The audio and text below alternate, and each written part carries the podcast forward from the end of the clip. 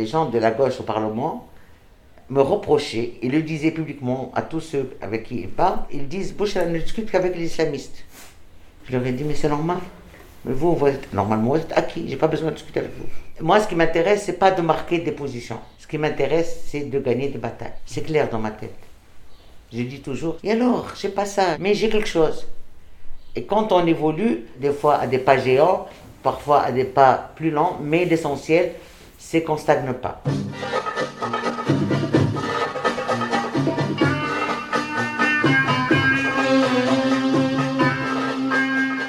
Voix queer. أصوات كوير Antoine Idier. وحيد فرشيشي أكتو 5 المشهد الرميس تونس في ربيع 2021 عشر سنين بعد الثورة اللي نحات الدكتاتورية وبدأت تبني في الديمقراطية عشر سنين من الحراك السياسي والاجتماعي وبناء المؤسسات والتعب الجماعية ولكن زاد من المعارضة الصلبة والشك في بعض الأوقات. عشر سنين زاد من الحراك الكويري والجمعيات والائتلافات اللي ظهروا مع ناشطين من قانونيين وباحثين وأطباء اللي تكتلوا باش يناهضوا الفصل 230 من المجلة الجزائية اللي يجرم المثلية ويطالبوا بإلغاء الفحص الشرجي وخلق كوميتا وإحياء فضاء للحرية. Tunisie, printemps 2021, dix ans après la révolution qui a mis fin à la dictature et instauré une démocratie. Dix années d'effervescence politique et sociale, de construction institutionnelle, de mobilisation collective, mais aussi de confrontation vive et d'opposition dure, de doute parfois. Dix années également de militantisme LGBT+. Des associations et collectifs se sont créés, des militants, des juristes, des chercheurs, des médecins se sont unis pour contester l'article 230 du Code pénal réprimant l'homosexualité, pour obtenir l'arrêt immédiat de la pratique du test anal, pour créer une communauté et faire vivre des espaces de liberté.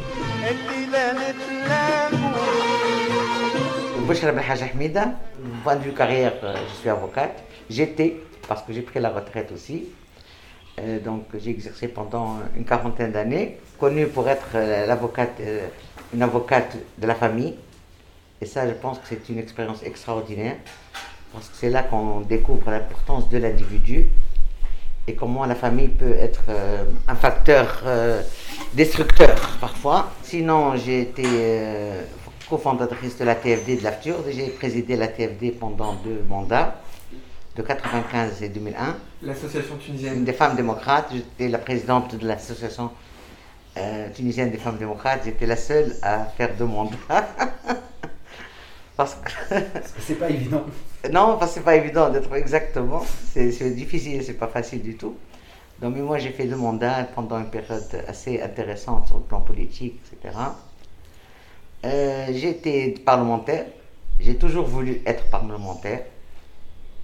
C'est-à-dire que de temps de Ben Ali, je me disais quand est-ce qu'on va pouvoir se présenter. Et voilà. Euh, Peut-être j'aurais voulu faire deux mandats, mais j'ai pas pu faire plus qu'un. Et j'ai présidé la, pré- la commission des libertés individuelles et de l'égalité. Euh, Il faut dire que j'ai tout fait pour la présider.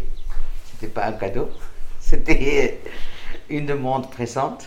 Donc, parce que pour moi, je me voyais très bien dans cette commission. C'est une très belle expérience. Et maintenant, je suis à la retraite, mais je participe beaucoup avec euh, les jeunes. Depuis le confinement, je travaille beaucoup avec les jeunes. Euh, c'est-à-dire que les jeunes sont mobilisés soit pour l'environnement, soit pour euh, la question des libertés individuelles. Ce, ce que je trouve très intéressant, c'est de faire les écoles. J'ai fait les écoles, j'ai fait les universités, les instituts, etc. Je discute beaucoup avec les jeunes là où ils sont. Parfois, ils sont là chez moi et souvent, je me déplace aussi. Euh, je ne sais pas ce que je vais faire désormais. Tous les jours, tous les jours, pendant la sieste, je fais une sieste. Et pendant la sieste, je fais des rêves. Et ces rêves, euh, finalement, quand je fais la, la synthèse, c'est des rêves qui me disent il faut que tu choisisses. Voilà. Tu dois choisir ce que tu vas faire maintenant. C'est-à-dire que avec euh, cette expérience quand même pas négligeable, pas très négligeable disons, euh, je devrais faire quelque chose. Je ne sais pas encore. Donc euh, j'ai plein de choses en tête, mais je n'arrive pas encore à me décider. J'ai aussi cofondé la Amnesty International, j'étais dans le premier bureau. C'était à la suite de de la campagne contre la peine de mort. J'ai toujours été contre la peine de mort, très jeune. Et je crois que c'est de là qu'on démarre pour être sensible aux libertés individuelles et aux droits de l'individu. Donc euh, c'est à la suite d'une campagne, euh, il y avait des 10 condamnés à mort, à la suite des, euh, d'une, comment dire, une voilà, soulèvement. soulèvement populaire, social, à la suite de l'augmentation des prix du pain et de la farine. C'était dans, quelles années Les années 84. L'année 84, d'ailleurs, en même temps, il y avait la même chose, la révolte. La révolte, on appelait ça du pain, en Tunisie. Et en, euh, en Égypte, on appelait ça la, révolte du riz. Parce que chaque, pays a son aliment euh, principal. Donc, à la suite de cette campagne, qui était très importante, malheureusement, comme toujours, je n'écris pas euh, ce qui s'est passé parce qu'au début, on était deux personnes à être sensibles à, à ces condamnations et comment on a créé un mouvement euh, extraordinaire. Euh, petit à petit, c'est comme une boule de neige qui est devenue grandiose et tout le monde s'y est mêlé, à l'intérieur du pays comme à l'extérieur. Et ces gens-là, ces dix ont été graciés. Euh, la plupart, non, tous, ils sont dehors d'ailleurs maintenant. Il y en a qui ont réussi plus ou moins leur vie, il y en a qui l'ont raté. Et voilà, j'en ai même qui sont en contact avec moi, après, voilà, depuis 84, imaginez, 40 ans après, donc voilà. À, quel moment là, vous, rencontrez, si je puis dire, la, la question LGBT À quel moment vous êtes confronté à la question de l'homosexualité pour, euh, je ne sais pas si c'est pour la première fois, ou en tout cas ça devient une question politique, sociale? Je me rappelle très bien les années 80, 80, fin des années 80, début des années 90. Ça, je me rappelle parce que euh, j'étais invité pour parler des droits humains en Tunisie. Et chaque fois que j'allais, surtout à l'extérieur du, pays, comme à l'intérieur, je disais que le problème des mouvements des droits de l'homme, je critiquais le mouvement des droits de l'homme de ne pas être impliqué pour les libertés individuelles et notamment la question LGBT. C'était ma, euh, une question que je ne comprenais pas, que ça ne soit pas euh, pris en charge par le mouvement des droits humains. Euh, je crois que ça, c'est né aussi avec le féminisme. C'est-à-dire quand on a commencé à parler féminisme la fin des années 70, déjà on abordait systématiquement la question du corps. Et la liberté de disposer de son corps, c'était les premiers débats. Donc, c'était systématiquement pour nous, être féministe, c'est reconnaître le droit sexuel de tout le monde, y compris des LGBT, maintenant on dit les, queer. Donc, pour résumer, donc c'était en même temps que le mouvement féministe. Et ce que je reprochais au mouvement des droits humains, c'est euh, le non-intérêt pour cette question. D'ailleurs, même la question des femmes, même s'il y avait une commission au sein de la Ligue, où il y avait des commissions, la question des femmes euh, au, sein de l'UGTT, il était très rare qu'on sentait qu'il portait ces questions. D'ailleurs, je raconte toujours une histoire. On a organisé en tant qu'ATFD un meeting sur la liberté de la presse. On a loué à l'époque, ce n'était pas toujours évident. On nous a permis de prendre une salle pour 400 personnes. Et euh, en arrivant, il y avait des centaines dehors. On était très heureux d'avoir, heureuse d'avoir autant de monde. Et on a demandé à l'hôtel de nous ouvrir notre salle. Donc on a eu plus que 800 personnes. C'est-à-dire ça, la salle pleine, à craquer, plus des gens debout. Quelques semaines plus tard, on a loué la même salle pour les droits des femmes et les violences à l'égard des femmes. On avait deux rangées. Et on était choqués, parce qu'on s'est dit quand même, ces gens même, les mêmes qui sont mobilisés pour la liberté d'expression, comment ils n'ont aucune sensibilité pour la question. On était vraiment deux rangées, uniquement des femmes, peut-être un homme à la limite, etc. Donc c'était toujours, c'était des questions qui étaient absentes. Euh, euh, aussi bien les partis politiques que les, droits humains, ils considéraient que le plus important, la priorité, ce sont les libertés politiques, les libertés de, la liberté de s'associer, euh, de s'organiser en tant que parti, etc. La liberté d'expression aussi. Donc, et que les autres, d'ailleurs c'était à la limite euh, comique, ils essayaient de nous faire croire, parce que nous on n'y croyait pas, qu'une fois cette liberté acquise, toutes les autres, je ne sais pas, est-ce qu'ils le disaient par conviction ou ils le disaient par démagogie, je ne sais pas. Donc euh, voilà, donc c'était, euh, je crois que c'était en même temps que l'engagement pour les droits des femmes. Et au sein de la TFD, c'était une question qui était, euh, qui était débattue, l'homosexualité ou... Oui, oui, oui, oui. c'était pas la question, la, disons, la plus présente, etc. Mais c'était une question que, je dirais, la majorité écrasante des féministes y croyaient, c'est-à-dire défendaient. Ça, c'est certain. Mais euh, ce qui m'a fait. Euh, déjà, des souvenirs sympathiques. Euh, une fois, il y avait le réseau. Le, comment on appelle ça Le forum social. non, c'était européen. Donc, il voulait quelqu'un du monde arabe qui va, c'était en 2000 quelque chose, de, je crois, je ne sais pas européen quelle année c'était, je sais que c'était les années 2000. Donc ils appellent, disent, tout le monde leur dit c'est Bochra. Bon, ça m'a fait plaisir, mais en même temps ça m'a un peu euh, démoralisé, disons. Parce que je me suis dit pourquoi il n'y a qu'un seul nom qui ressort? Normalement, ça devrait être n'importe qui, des femmes et des hommes activistes des droits humains. Donc c'était mon nom qui ressortait pour aller défendre cette question. Et c'est comme la question de la prostitution, il y a beaucoup de divergences au sein même de la communauté, entre guillemets, si on peut appeler ça communauté.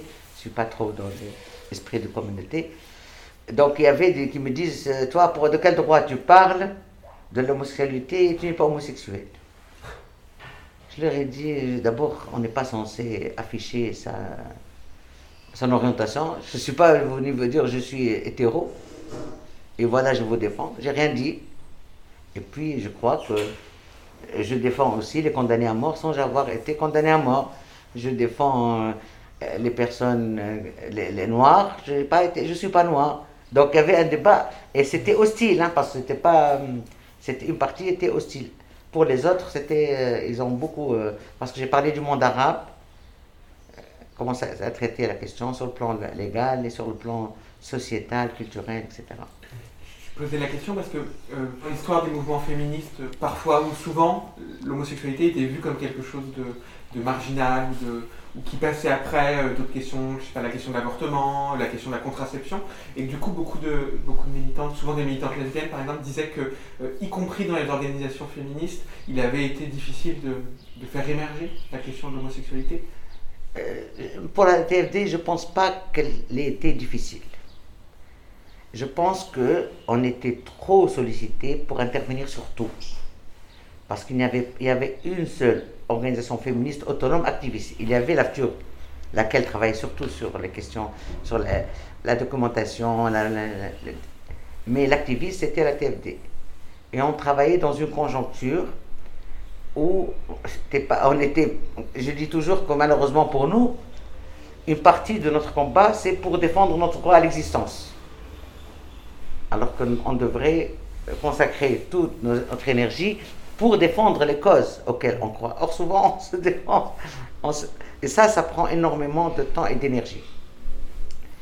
Mais en aucun moment, la question euh, de la, liberté de disposer de son corps n'a été un problème. Maintenant, il y a des filles qui sont dérangées, ça c'est pour nous, entre nous, qui sont dérangés par notre engagement à côté des associations LGBT. Lorsqu'elle dit les filles, elle parle des membres de l'association. Eh, eh, elle eh. s'appelle comme ça en fait. Ah, Qu'est-ce qui les dérange? C'est des filles finalement qui... Euh, je pense que leur approche euh, des droits des femmes, c'est une approche uniquement juridique. C'est pas des juristes. Hein. C'est-à-dire que pour elles, on est là pour défendre les droits des femmes, c'est-à-dire qu'on est l'égalité juridique, etc.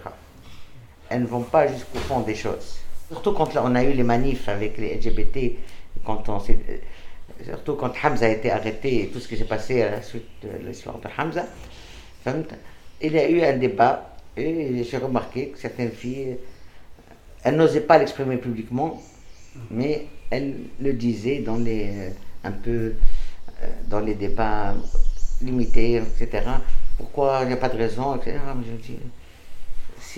on revient à l'histoire du féminisme parce que c'était ça. au début, c'était, euh, au début, la question de la sexualité était la plus présente dans le combat des femmes, dans la réflexion. quand on a commencé à faire c'était des filles comme Hazza, comme Emel, euh, j'ai oublié, euh, Emel Charbouni, qui était mariée à Charbouni à l'époque, Lhem, etc.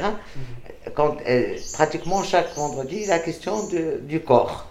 Là, peut-être, c'est bien que Bouchara parle un tout petit peu parce que euh, l'histoire du, club culturel Tahar Haddad est très importante parce qu'en fait, c'était avant que la TFD nous Oui, oui, oui, avant, avant bien sûr, avant. C'est années 70. Enfin, euh, mi-70, euh, quand Jalil Hafsi a pris la, la direction de, de l'espace culturel Tahar Haddad. Donc, elle a décidé, voilà, elle, a, elle, a proposé, parce qu'on y allait déjà, parce que Haddad, c'était symbolique, le monsieur qui a défendu le droit des femmes, en plus une femme qui le dirige, et une femme ouverte, bien qu'elle était dans le système. Elle était en plein dans le système, mais avait, elle avait une, petite folie comme ça, extraordinaire, cette femme. D'ailleurs, je ne sais pas si tu l'as écouté à la radio, c'était magnifique. Donc, euh, elle nous permettait chaque vendredi de nous réunir. Et je me rappelle, moi, à l'époque, je trouvais les filles, euh, je ne comprenais pas ce qu'elles disaient c'est vrai, parce que moi, je suis une, femme du terrain. Pour moi, le terrain, les femmes, les défendre devant les tribunaux, même pas à l'époque, j'étais encore étudiante, le combat avec les, euh, à l'université, avec nos camarades de gauche qui étaient misogynes, euh, etc. C'est parce que si on revient à l'histoire de la TFD, elle est née de la déception des femmes dans les structures mixtes et leur choc du fait que les progressistes n'étaient pas quand il s'agissait des femmes. Donc, c'est ça le, fondement. Donc, euh, à l'époque, donc les filles posaient des questions de fond par rapport au corps et c'était très, très intellectuellement très fort pour moi. Parce que moi, j'étais une femme de terrain. Hein. Je suis toujours. Mais c'est après qu'on a commencé à s'intéresser. Et ce qui a beaucoup contribué à aider, même si parfois il y avait des petites frictions, etc., c'était aussi euh, les gens proches de perspectives. C'est-à-dire, euh, ça c'était après, ça a beaucoup contribué, les débats les plus importants ont eu avec les amis hommes. Sur la question. Peut-être on précise, c'est la, partie, voilà, marxiste, etc., euh, qui en les années 80 ont quitté la, la en 80. 70 déjà euh, ils ont déjà posé la question, cette question, mais les débats ensemble ont beaucoup contribué quand ils sont sortis de prison. Tout à fait. Et c'était, euh, c'était des débats jusqu'au matin hein, sur ces questions. C'est pour ça que je vous dis, le mouvement féministe est imprégné par la question de, du corps. Et avec perspective, c'était quelle, quelle, quelle, question qui était en débat? Ces questions-là. C'est justement quand ils sont sortis, Papy surtout, et Mohamed Khenissi, Gilbert Nakash, pardon, etc. Donc, il y a eu plein de débats chez eux et avec eux. Et ça tournait autour du corps. C'est pour ça que je vous ai, je vous ai dit, même s'il n'y avait pas de slogan LGBT comme maintenant, etc., comme ça se passe depuis la Révolution, parce que plein de jeunes sont sortis, il y a cette liberté, mais le mouvement féministe est imprégné par la question de la liberté de disposer de son corps, sa relation au corps, la liberté individuelle, etc.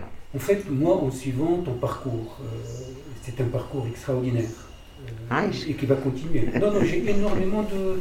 Ça, je le dis, euh, ce que je ressens. C'est un parcours extraordinaire.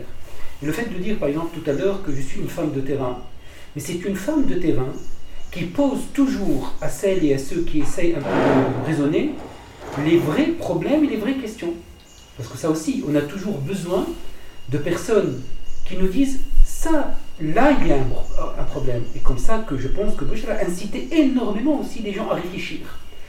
Et ma question pour toi, Bouchra, en, suivant ce parcours, je réalise aussi qu'il y a une ligne qui caractérise Bouchra al Il y a une ligne. C'est en suivant ce que tu fais, ce que tu as fait, ce que tu fais, et ce que tu feras, d'ailleurs. Il y a une ligne continue. C'est cette capacité, et c'est un grand atout, c'est cette capacité de pouvoir dire ce que tu penses tout en ouvrant la porte au débat et à une possible euh, conciliation. Et ça, c'est quelque chose, je pense, qu'on aimerait bien euh, entendre un, tout petit peu. Bouchra, est-ce que c'est un trait de, caractère? Est-ce que c'est quelque chose... Parce que ce n'est pas évident, tu l'as dit tout à l'heure, présider la TFD durant deux mandats, c'est un exploit. c'est un exploit. Pour rigoler, je dis toujours heureusement que les mandats sont limités à deux. Exactement, à deux ans. À deux fois. Oui. Sinon, je serais resté jusqu'à aujourd'hui.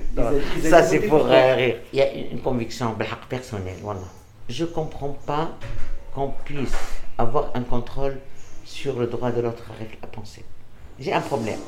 C'est-à-dire, moi, euh, c'est comment il s'appelle, le député?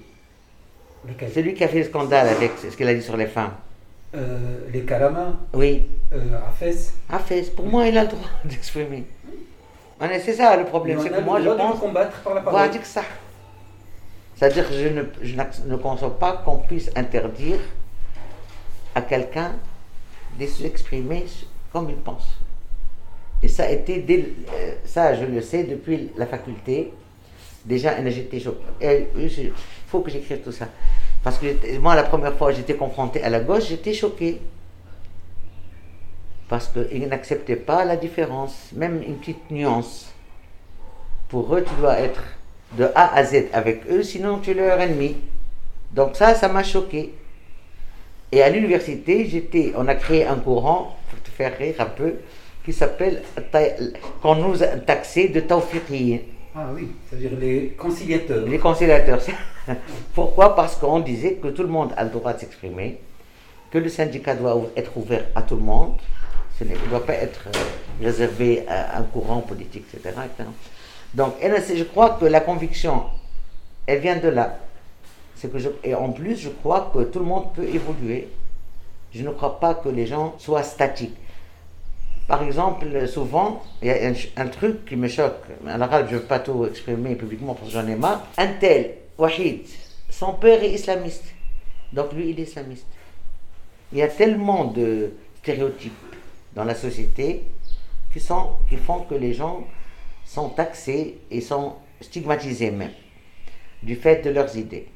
Et je suis tout pour contre tout le projet islamiste depuis toujours. Je suis anti-islamiste, je suis athée et je, suis pour la laïcité. Mais ça ne veut pas dire qu'ils ne doivent pas exister. Ça ne veut pas dire qu'on ne peut pas discuter. Pour passer la loi sur les violences à l'égard des femmes, c'était... Et j'ai trouvé ça extraordinaire. J'ai vécu ça comme quelque chose d'extraordinaire. De commencer avec des gens fermés complètement à l'idée qu'il y ait une violence à l'égard des femmes et comment petit à petit on a pu avancer, évoluer.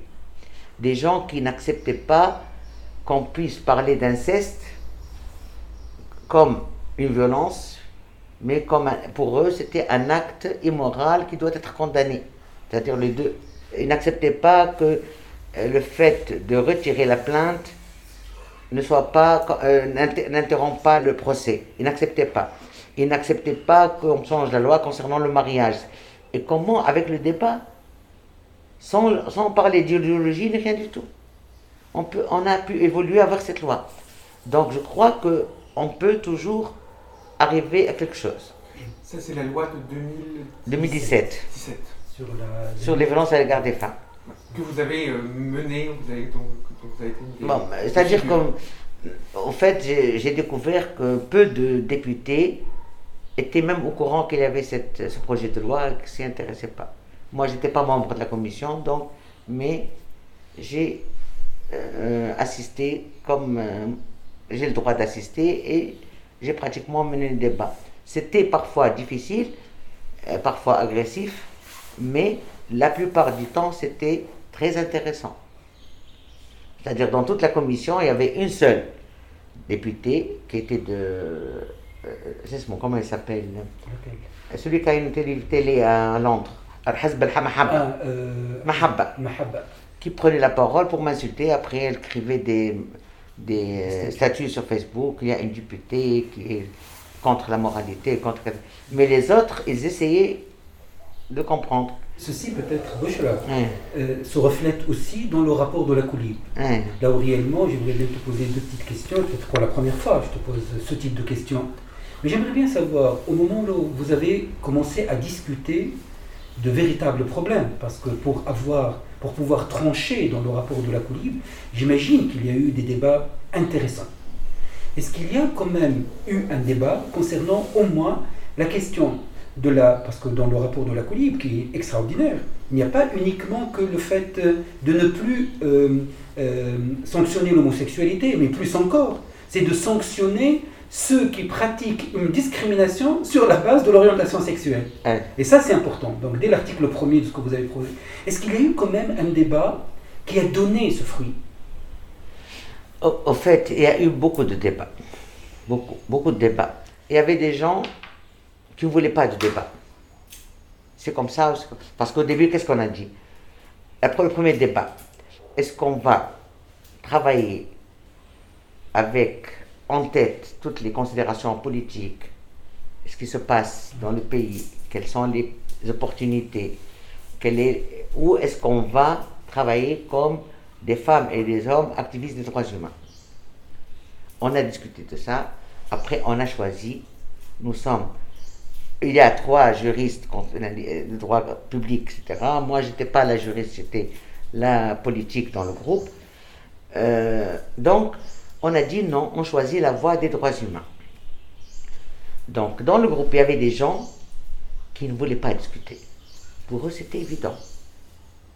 Voilà, c'est tout. On doit sortir avec des propositions qui sont portées par chaque membre. Il y avait des débats, ce n'était pas toujours facile, mais il y avait toujours le rappel qu'à la base, nous avons choisi de travailler sur des références euh, des droits humains.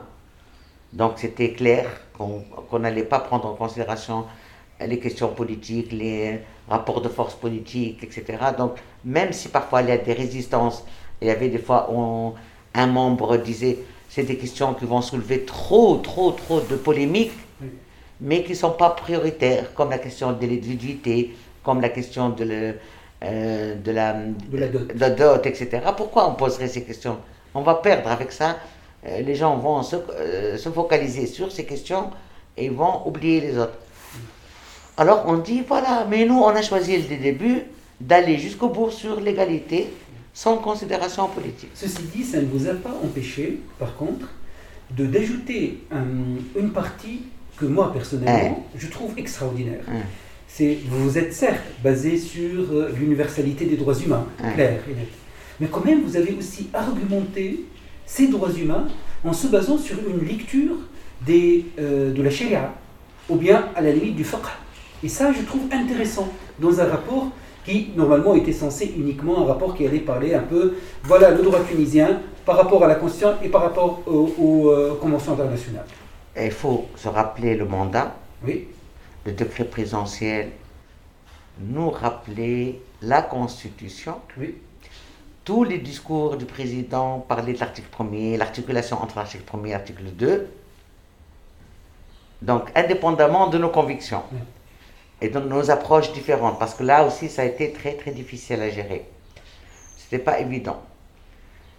Le mandat lui-même, et nous on était supposé, on, nous a demandé de proposer des réformes sur la base de la constitution tunisienne, des conventions, des, tout ce qui est conventions, traités internationaux, des engagements de la Tunisie, et même sur les orientations actuelles. Donc, tu vas de l'article 1er jusqu'aux nouvelles orientations. Par exemple, la question de la torture, on est allé sur la base des nouvelles orientations et voilà. Donc, on était liés. Donc même s'il y avait des personnes qui n'acceptaient pas du tout qu'on parle de, la religion, il n'était pas question, on a dit mais on a l'article premier. Et lui-même, il n'a pas cessé de rappeler dans ses discours que l'article 1er ne pouvait pas empêcher l'évolution des droits humains, des droits des femmes, etc. Donc, il y avait cette obligation.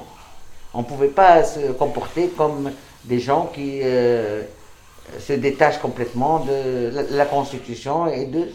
Donc, euh, donc on s'est basé sur la Constitution, et, mais sur aussi le, le, le, préambule. préambule qui parle aussi l'islam modéré, etc., dans ses euh, objectifs et non pas dans. Voilà. Ça, peut aussi peut-être permettre à ceux qui sont aussi enracinés dans la religion d'avoir d'autres arguments. Que vous n'étiez pas complètement contre cette euh, euh, tradition ou cette société qui est un peu imprégnée aussi par la religion, qu'on le veuille pas. Et, euh, tu as vu, par exemple, on a invité les gens de la Zaytouna. Moi, j'étais, je suis allé voir le, doyen de la Zaytouna. Je lui c'est théologique. Je lui ai dit, on veut, voudrait un débat avec les gens de la Zaytouna. C'était pas accepté par tout le monde, mais j'ai tenu bon. C'était mon rôle. Je n'ai pas rédigé le texte, mais j'ai suffi de A à Z et j'ai influencé. En tant que président, j'ai joué mon rôle pleinement. Donc, hum, donc quand je suis allé le voir, je lui ai dit combien d'invitations je vous donne. Il m'a dit 50 invitations. On a eu, je ne sais pas, 27 ou 28. C'était intéressant. Pourquoi? La conclusion qui nous intéressait et qui était vraiment très intéressant, parce que vraiment c'était ça finalement, c'est qu'il n'y avait pas un accord total. C'est-à-dire déjà, il n'y a, pas, a, pas une, a pas une réponse unique de la part des 28 qui disent les textes sont clairs, on ne peut rien changer. Et ça, pour moi, c'était suffisant.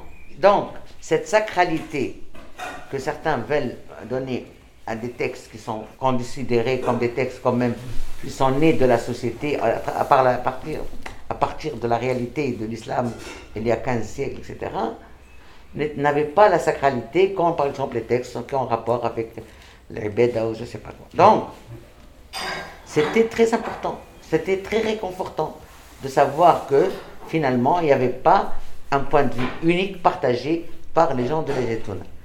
Mais tout ça n'est pas je trouve que ce n'est pas bien passé dans la société parce que les voix les plus extrémistes étaient très bien organisées. Et ce qui a pour moi le, point le plus négatif, c'était les mosquées. Parce qu'à la limite, c'est des centaines qui sont sortis dans la rue, manifester, insulter, etc.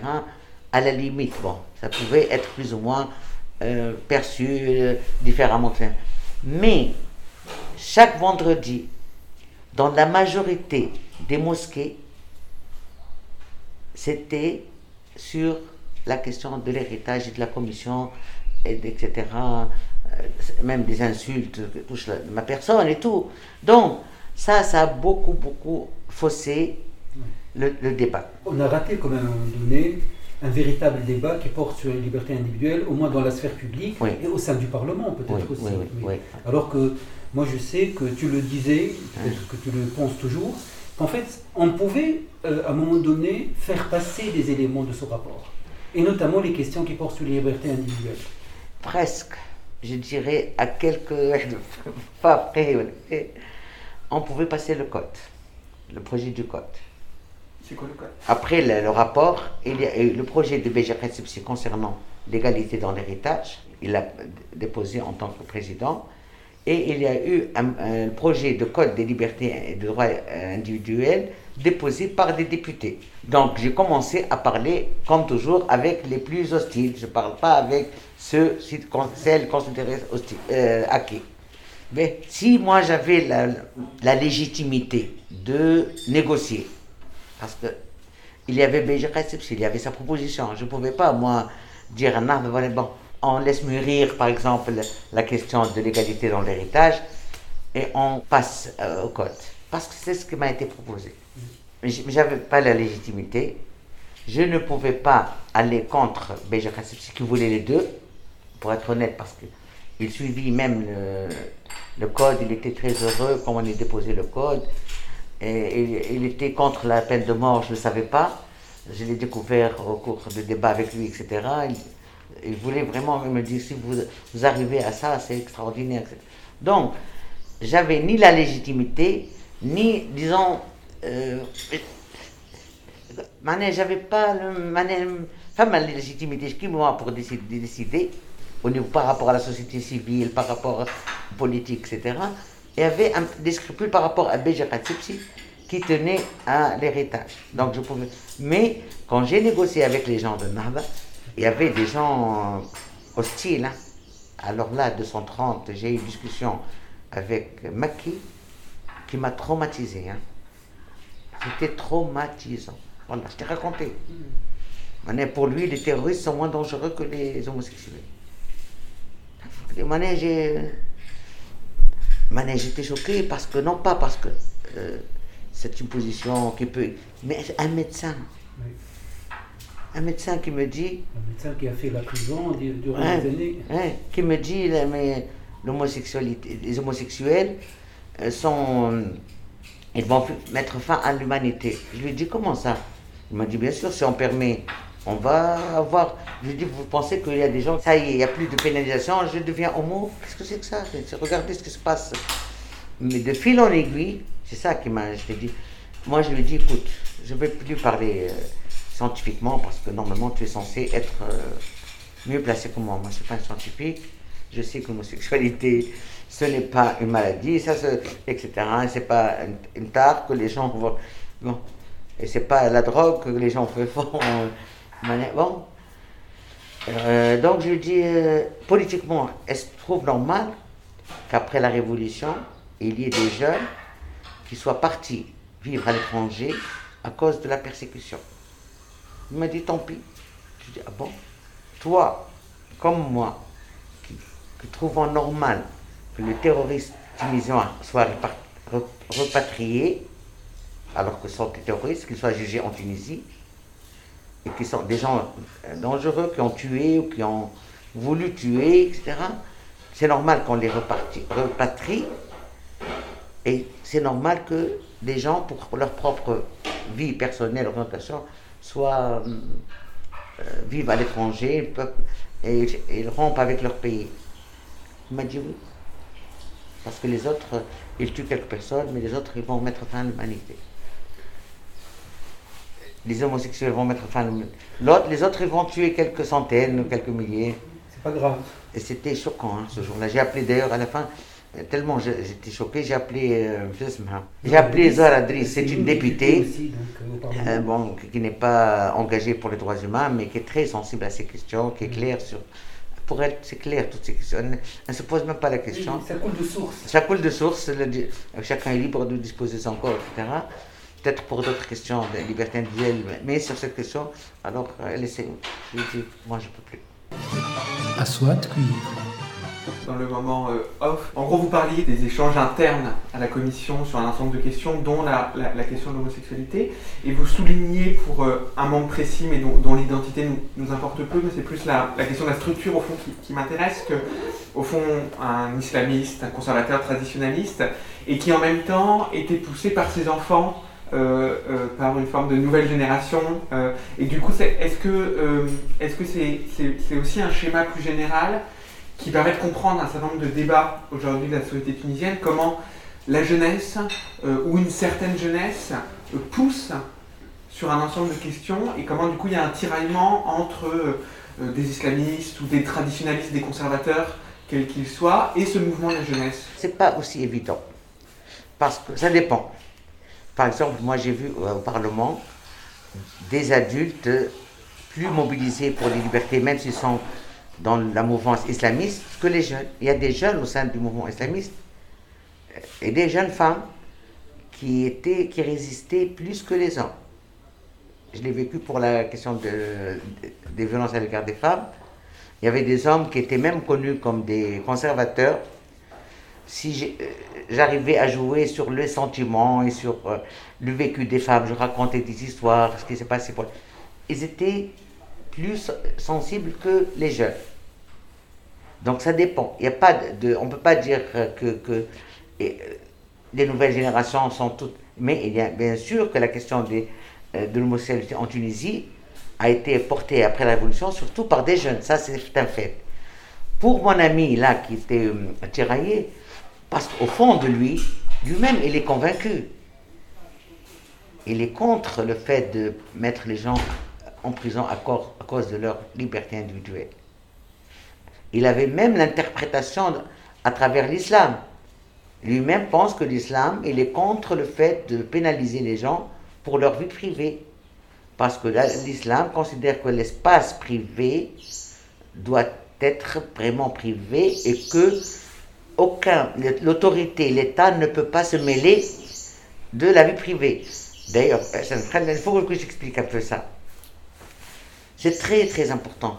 Tu vois la résistance qu'il y a eu au début par rapport à la loi sur les violences à l'égard des femmes, c'est parce qu'il considère que l'espace privé ne doit pas être touché, que l'État ne peut pas se mêler. Donc, il fallait les convaincre que l'État intervient quand il y a une violation des droits humains. L'État peut intervenir quand il y a un enfant abusé sexuellement, quand il y a une femme battue. Donc, déjà, leur expliquer que l'espace privé peut être touché ou comment dire, par l'autorité, ça, c'était difficile. Parce que c'est ça la, culture euh, islamiste. C'est que l'État ne se mêle pas des affaires privées. Que ça se règle entre familles. Et s'il n'y a pas un, arrangement entre les époux, il y a le, grand, le, le, nez de la famille qui va régler ça. Donc c'est une, c'est pour moi, je, je, pense que mon grand différent avec l'islamisme, c'est d'abord au niveau de la famille. C'est ça le plus important. Et c'est pour ça qu'il y a des partis politiques qui se disent progressistes et qui, pour moi, ne le sont pas parce qu'ils ont la même perception de la famille. À partir du moment où tu penses que la famille, elle est ainsi constituée, elle doit continuer ainsi, donc déjà, donc, pour eux, c'est donc dans cette logique même, qui nous semble là négative quand on parle de, des violences. Quand on revient aux libertés individuelles, à la limite, c'est intéressant. On ne doit pas espionner son voisin. On ne doit pas se mêler des affaires qui se passent dans, entre quatre murs. Donc sa sexualité Bien sûr, parce qu'il y a un, un truc euh, qu'on dit tout le temps, je ne sais pas, euh, mais c'est sûr si vous voulez commettre en fait un péché, l'essentiel c'est de vous cacher. Faites-le mais en cachette. Faites-le en cachette. Parce que dans la culture euh, musulmane, musulmane ce qu'il faut sauver, c'est la cellule familiale, l'image de la cellule familiale, et donc et l'image de la société d'une manière générale. Donc, lui était convaincu de par sa culture, mais aussi parce que c'était un militant des droits humains. Mais d'une manière générale, et lui, comme d'autres, il y a des gens aujourd'hui dans le, dans le parti islamiste dont les femmes, les filles sont engagées euh, dans la lutte pour les droits des minorités, minorisées, voilà, parce qu'on doit, on doit être tout le temps euh, à être à jour. Donc, euh, la fille de Xixi, La fille, était, elle est engagée dans le mouvement. Euh, il y a, des, des, islamistes dont les filles sont des danseuses. Sont des, leur femme, parfois, elle fait un métier qui n'est pas dans l'esprit. Donc, c'est pas. Donc, il y a une évolution.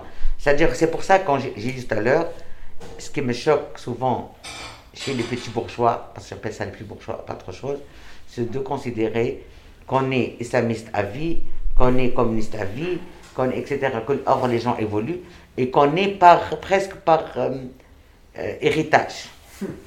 Donc, si ton frère est islamiste, toi, tu es. Si ton frère est terroriste, tu l'es. Hein. Ah, tu, ça, ça c'est d'office. Alors qu'ils ne savent pas qu'il y a des familles qui souffrent.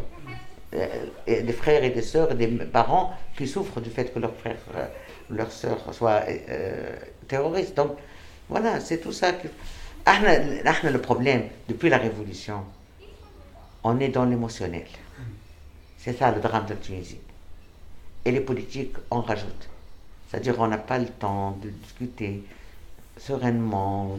Et maintenant avec les, nouveaux courants populistes c'est fini. Justement, on est en avril 2021. où en est le, débat sur, euh, sur l'article 230 et même sur la pénalisation, la répression non plus de l'homosexualité, de l'homophobie dont on parlait tout à l'heure. Qu'est-ce qu'elles sont devenues ces propositions? Et qu'est-ce qu'elles vont devenir à vos yeux? Vous voyez ce qui se passe sur le plan politique, où les partis populistes et tout ce que vous voulez, et pourtant je demeure convaincu que les choses sont en train de changer. Quand je vois comment aujourd'hui les associations travaillent et combien elles ont rendu ces questions visibles, combien les gens sont à l'aise. On m'a invité à la télé au début de la Révolution et on me ramenait, on ramenait avec moi deux islamistes qui me ridiculisaient. J'étais sur la défensive. J'étais sur. Aujourd'hui, ils parlent, ils sont à l'aise. C'est extraordinaire. Hein. Ils se manifestent dans la rue. Ils sont en contact et, coordonnent avec les, les, les, jeunes des quartiers populaires. Et par des questions sociales, économiques. Les, quartiers populaires leur disent c'est quoi cette question 230 Donc il y a une nouvelle dynamique. Ce qui manque à mes yeux, je le dis toujours, toujours, toujours, c'est une vraie coordination entre tous ces, tous ces intervenants, intervenantes, associations, individus et un programme et une vraie pression sur l'État, je parle Parlement et gouvernement. C'est-à-dire que malgré tout cela, on pourrait. Et personne n'oserait au Parlement refuser si on fait une pression, avec la pression internationale qui est évidente, qu'il le veuille ou pas personne n'oserait, peut-être Mahlouf au début sur certaines questions, mais il s'agit de bien s'organiser. Mais est-ce que c'est la, responsabilité des associations ou est-ce que malgré tout elles ne sont pas encore euh, euh, fragiles du fait de la, difficulté Moi ça me frappe en, discutant avec des militants euh, ces jours-ci qu'ils insistent sur le, par exemple sur la, sur la fatigue aussi du militantisme, sur la difficulté à, porter ces, combats, sur le fait qu'ils se sentent un peu, un peu seuls non, aussi ou Ils ne sont pas seuls, c'est pas vrai. Ils sont pas seuls. Ils sont un peu, dans la victimisation. Hein.